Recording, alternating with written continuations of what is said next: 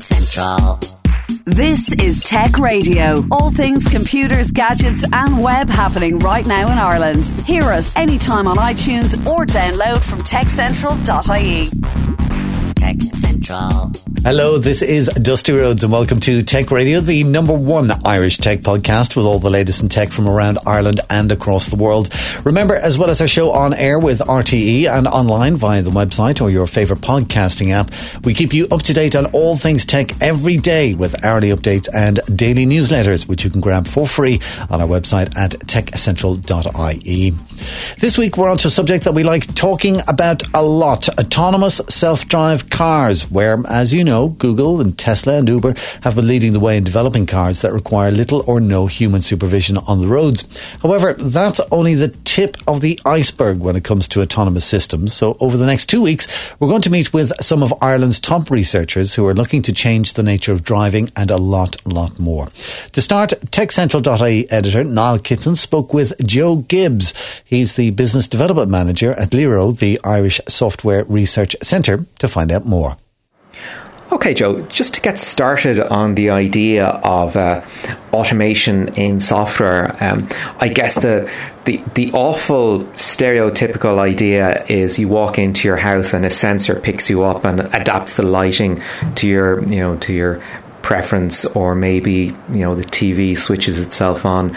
But I'm sure there are much more interesting applications that are going on at the moment. So what kind of projects are we looking at uh, and sort of broad areas? Are we getting into the stage where we're just looking at software that can look after itself? Or are we looking at software that looks after people without prompting? Or are we looking at a bit of both? I think uh, from the centre's perspective, we're looking at a bit of both. Uh, um, I, I, think software at the very basic level uh, enables a device or a, uh, a home to use sensors to, to figure out what's going on around it and, and what's happening, and then to make decisions about that. Now, the level of autonomy or the level of intelligence that you built into that can vary greatly from simply just uh, sensing that you're there and turning on the lights to uh, learning over time that you arrive home at six o'clock every evening or six thirty every evening, except maybe on a Thursday when it's nine o'clock, and adjusting the heating and adjusting the lighting uh, to greet you when you come in. So I, I think when we think in terms of, of smart software or autonomous software, the levels of autonomy vary greatly. And I think there's no place that that's more obvious, I guess, than in autonomous vehicles. So when you're looking at um, autonomous cars, I mean, we're, we're getting used to the idea of um, autonomous vehicles through Google, through Uber, through various trials that are going on in the States at the moment. But they come with a very um, I want to say quite easy set of constraints in that American cities are generally laid out a, in a grid system, so there aren't very there aren't an awful lot of twists and turns for vehicles to deal with. So, I guess in looking at auto, uh, automated vehicles, what kind of challenges are you seeing that are perhaps unique to Ireland or to Europe that they just don't have to deal with in the States? Well, I guess you, you, you know one of the, the obvious ones is, is as you've mentioned that when you have either very well structured cities or you have big open highways, it can be a lot easier to to envisage a future in which there are autonomous vehicles. Um, when you have a a city where there's already you know challenges with with traffic, um, or indeed when you have a, a large rural population where you have small narrow roads. Uh, it's a lot more difficult, perhaps, to envisage a fully autonomous future. Uh, and for us within Lero, I guess that's one of the, the key areas of research for us and what we feel is the biggest challenge over the coming years. In other words, if you want to think about pure full autonomy, uh, and that may come sometime in the next 30, 20, 30 years, the challenges are nowhere near as difficult as they are in that nearer term blended or mixed autonomous environment. And for a small country like Ireland, uh, we're likely to have to uh, cope with that mixed or blended environment for longer, perhaps, than many of the other uh, large countries. So I think that's certainly a big challenge for us. Um, the other thing, I guess, is that in order to facilitate it, there are there are obviously technical challenges, but there are also challenges in terms of ensuring that our regulation and that our um, our business models, our our ways of doing of doing business, of storing data, of managing data, all of these are challenges that we have to face as well. Uh, so when we think of autonomous vehicles, it's a, a much bigger uh, challenge than, than people sometimes realize. So we're we're getting away from sort of the idea that you know, yeah, it's it's fine using the likes of lidar uh, in a car, but um, you know, we are still at the stage where you do need a significant element of human um, supervision, I suppose. Indeed, uh, and I mean, if you think about it, people are, are, are I guess, scared in some at, at, times of the idea of autonomous vehicles. I mean, while most people like the idea of sitting into a car and driving from A to B, or have being driven from A to B, the reality is that if you were offered that opportunity tomorrow morning, um, you would probably be pretty nervous about doing it. So we we have the challenge of overcoming that that mistrust, if you like, or potential mistrust of autonomous vehicles. Um, and I wouldn't underestimate that social challenge in terms of, of getting people to actually adopt and, and use the technology. But I guess what's interesting for me is that when you think about autonomy, again, people think in terms of pure autonomy.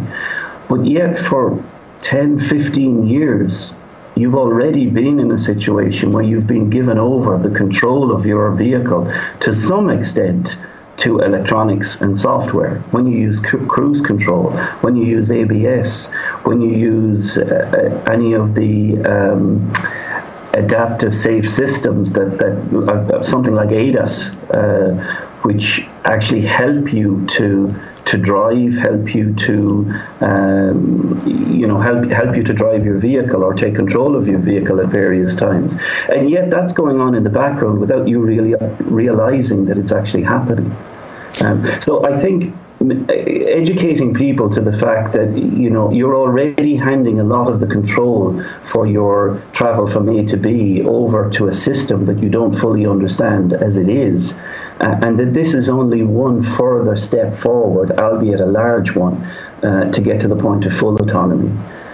So the, in the short term, over the next 10 years or so, the, the, the, general feeling seems to be that while fully autonomous vehicles will certainly be out there, that in a lot of the applications or in a lot of the use of these vehicles, uh, that the driver will still have to be there and able to take control of the vehicle.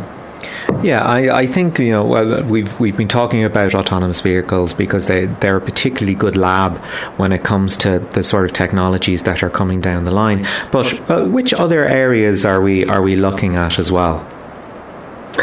Yeah, that's interesting for us, I suppose, is that when we look at the, the research challenges, there's certainly plenty of them in Ireland, but when we look at, at the opportunities for Ireland, certainly there are opportunities in the software space, in, in automotive, but there are also opportunities in agriculture, in aerospace, in marine, and indeed in manufacturing.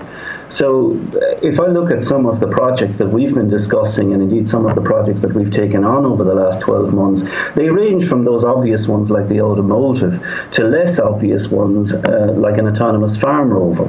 Uh, an autonomous industrial vehicle which roams the factory carrying parts from one part of the factory to another. Uh, an autonomous taxi system for aircraft, uh, which essentially would take control of an aircraft at the end of the runway and taxi it to the to the ramp and back again. So there's all sorts of applications uh, for autonomous systems that don't necessarily spring to mind unless you're involved in that particular domain. Well, one of the points there when you're looking at an autonomous system is that it, it does require a reliance on sort of machine learning technologies, which in turn require uh, have a reliance on an awful lot of data to back them up. So, uh, how does um, the treatment of data evolve in tandem with the evolution of software? Because we know that down the line next year we have the general data protection regulation coming in. So, from the perspective of a research centre, how do you look at that sort of tension between needing an awful lot of data in order to progress your research, but also needing an awful lot of security to make sure it conforms to the new European standard? Well, it's an interesting question, I guess, and it's not so much a question for us as a research centre, more a, a, challenge for the companies and the businesses that, that see the opportunities in using this data, and that in turn leads to their interest in getting us involved. Uh, so, for instance, we're seeing a lot of interest around the uh, the governance of data and and how you know, just because you have the data, can you combine it with data from somewhere else to, to then create a, a, business model or to come to some deduction that wouldn't otherwise be possible? Do you have the right to use that data? What are the ethics around using that data? Uh, and, and, when we talk about ethics, I guess that's the other thing in relation to autonomous systems is the ethics of, of autonomous decision making. And again, when we're designing systems or designing um, autonomy into systems, should we be looking at what the ethics of those decision making of that decision making is? Again, one of the research challenges that, that we face and that we're coming up against from some of our uh, collaborative partners in industry. Um, so let's let's look a, a, little bit deeper into this because we know that um, automation is, is on the way. What people should be concerned about isn't so much yes the, the factory jobs are there and they're replicable, but there has a, been a trajectory towards the increased automation of factories for years and years. Uh, I think the the big problem people are going to have to deal with is the replacement of low level white collar jobs uh, with automated systems. Do you think that's a, a reasonable concern? I think it is. Uh, if you look at, at, you know, if you look at something like the taxi industry, um, already we see uh, ride-sharing companies, uh, we see taxi apps, for that matter, that are actually there to manage the the um, manage the use of, of, taxis.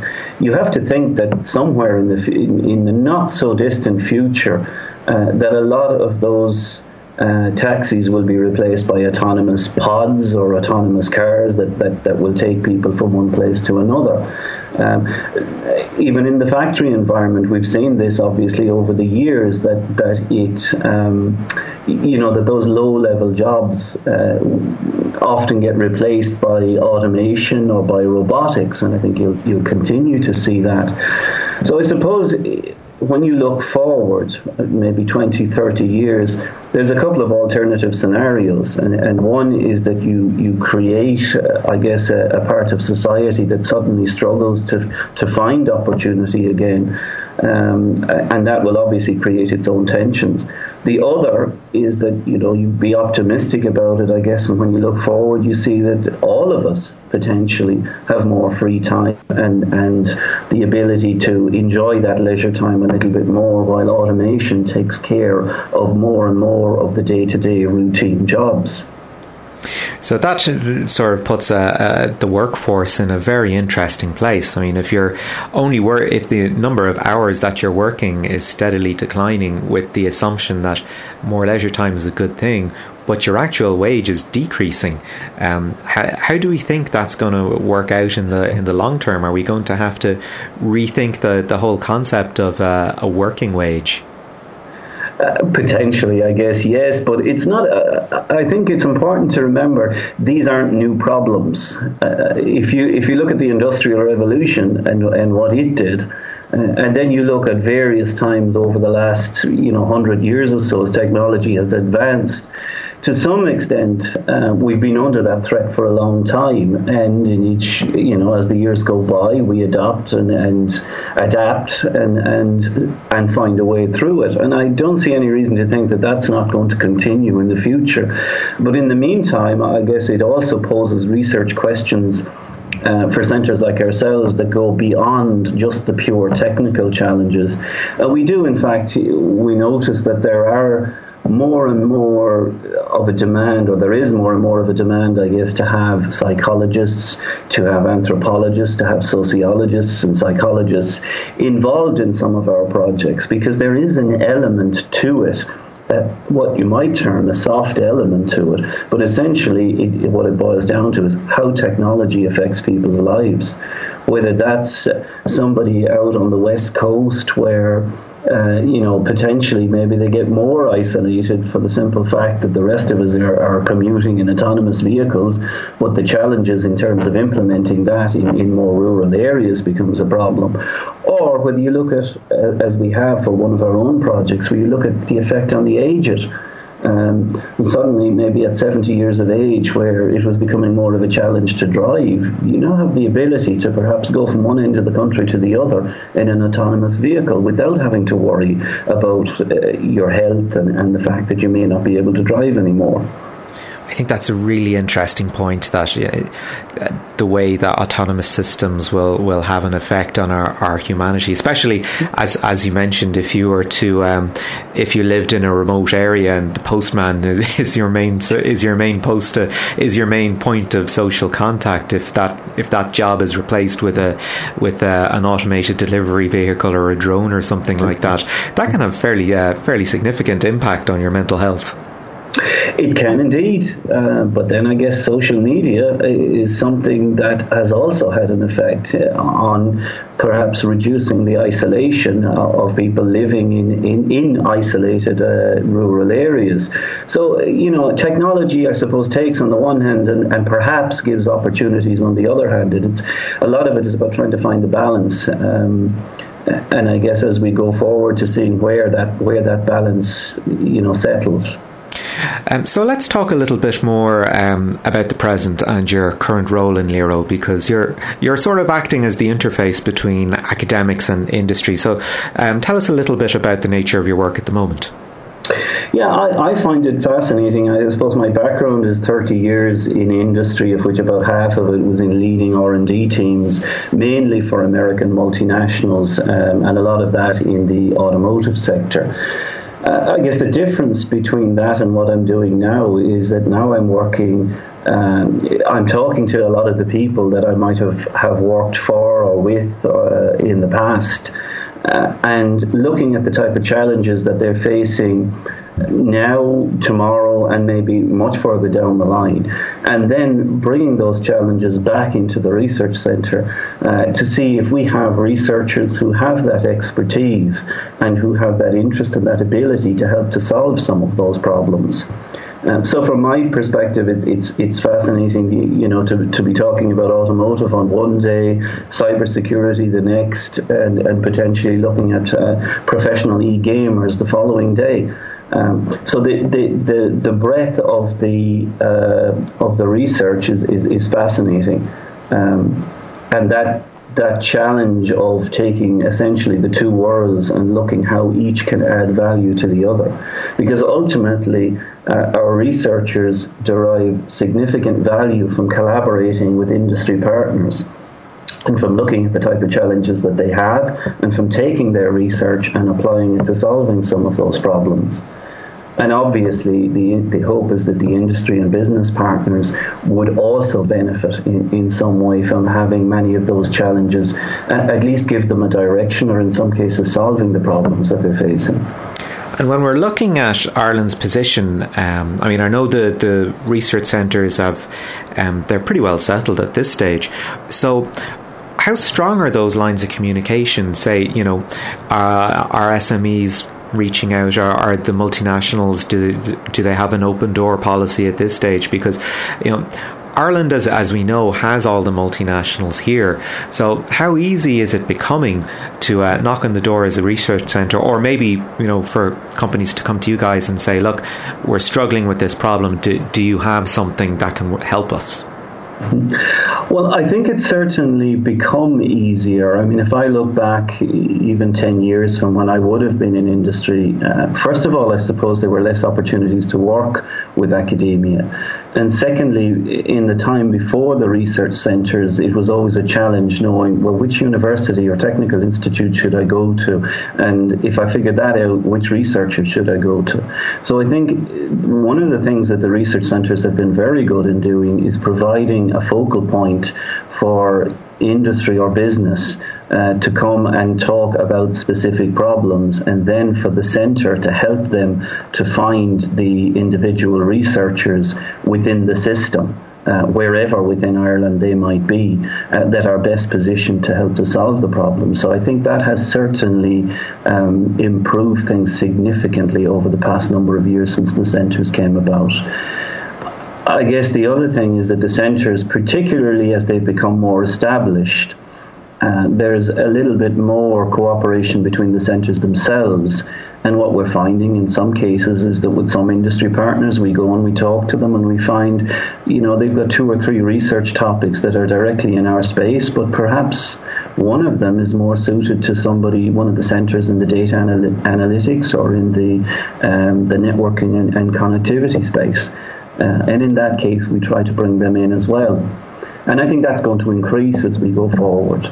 I think that's a really interesting dynamic because in, in talking to the centres at the moment, you you don't get an appreciation of the level of. Uh, I guess I came across the term co-opetition uh, a few years ago, and, and, and, I think that kind of sounds like what what you're outlining there. The idea that you know, yes, there's a massive crossover of expertise, but you know, you're you're probably vying for the for the same uh, a share of the same pie, if you will, as well.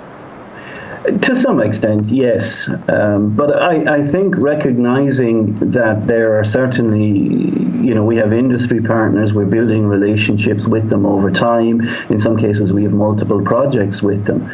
It isn't always possible to be all things to all men. And, and I think recognizing that and, you know, looking to some of, of the other centers and potentially working with them to solve those problems, it's important that we, we, we keep ourselves open to that. And I think the other thing is that many of the, I, I, mentioned this earlier, I think, in our discussion, that many of the type of problems that we're coming across are more and more they're becoming multidisciplinary. And that isn't just multidisciplinary in terms of technical and perhaps sociology and psychology, but it's also multidisciplinary in terms of software, data analytics, connectivity, digital content. Um, so, uh, you know, there there are certainly uh, a lot more opportunities for us to work together. I think. Um, Right, so just um, sort of bringing things back then to, to the basic idea of, of, of automation. Um, is is the fear there when it comes to people sort of uh, approaching the centre with um, uh, project ideas? Is there you know is there a uh, I don't want to say a backlog, but are, are, we seeing more and more applications for projects in this area, or is it still very much a case of people treating it uh, a bit like science fiction or, or the outer realms of, of computer science, if you will. Do you do you find that these projects are becoming um, uh, more accessible, or, or in a sense that people are generating more ideas themselves and coming to the centre with them and saying, "This is something we'd like to explore." I think there are certainly more coming with that, and I suppose when you when you particularly when you're dealing with some of the bigger multinationals, uh, they're working within an overall environment within their um, you know within their corporate structures where perhaps there's a focus on autonomous systems uh, for one reason or another. But I think even the smaller companies or the um, the more no pun intended, the more autonomous groups within larger organizations, I think are realizing that often they're sitting on large quantities of data or they're pulling a lot of information from sensors that they have access to. And they have they, they they're not fully realizing the um, the potential uh, from a business perspective and that they are coming to the centres to say, look, you know, we have all this data, we have all this information, we have the ability to change things. Uh, but we need to change it on the fly. It needs to be live, real time decision making. Can you help us? Uh, Yeah. So we're certainly seeing that. And obviously, we go to seminars, we go to conferences, we, we go to meetings of companies, we try to promote it. We have partners who maybe are working with us in the area of looking at software development processes. And, you know, during the course of a conversation, they realize that we're working autonomous systems and they go, oh, well, we'd be interested in talking to you about that, or vice versa, obviously. Um, so I, I certainly think there's, I suppose from our perspective, we've been working in the area of autonomous and adaptive systems for a number of years, but in the last 12 months, although we ourselves have put more focus on going looking for industry partners in this space, we've certainly seen huge interest in it and people coming to us when they realise that, that, that we have this uh, research expertise and interest. And one final point just to explore when people do make a presentation to you, are they thinking about the business value of what they're bringing to you, or is it still uh, the sense of blue sky, pure research? I mean, are people getting more of a business brain? The majority, I suppose, of the projects that would come to us would be either looking to solve some problem which will lead to a business opportunity, uh, or looking perhaps to develop a concept or a prototype in an area. But we, we certainly have companies that will come to us and say, look, we're not sure how important this we're not sure how this is going to evolve for our business but we know that it's important. And we did, what we'd like to get from you is some direction or indication of where we should be putting our development efforts in the future so there's a little bit of both, I think. Um, you'll always have, have companies that, that are interested in the long term strategic, where should they be putting emphasis and investment. And obviously, you'll have companies who are interested in something that's going to lead to a business opportunity in two, four, six years down the line. And that was Niall Kitson talking to Joe Gibbs from Lero, the Irish Software Research Centre. Next week, we're going to do a deep dive and talk with some of Ireland's foremost researchers in the area. But in the meantime, if you'd like to know more about Lero, you can visit their website at lero.ie. That's it for this week's show. Remember, you can get all the latest on Irish tech news with hourly updates, daily newsletters, and more from techcentral.ie, as well as our weekly tech radio show online and broadcast every Friday at 6 pm on DAB digital radio with RTE Radio 1 Extra. Until next week, from myself, Dusty Rhodes, and Niall Kitson, thanks so much for listening. Have a good weekend. Get Tech Radio. Subscribe for free with iTunes or download on demand at techcentral.ie. Tech Radio is produced by digitalaudioproductions.com. Tech Central.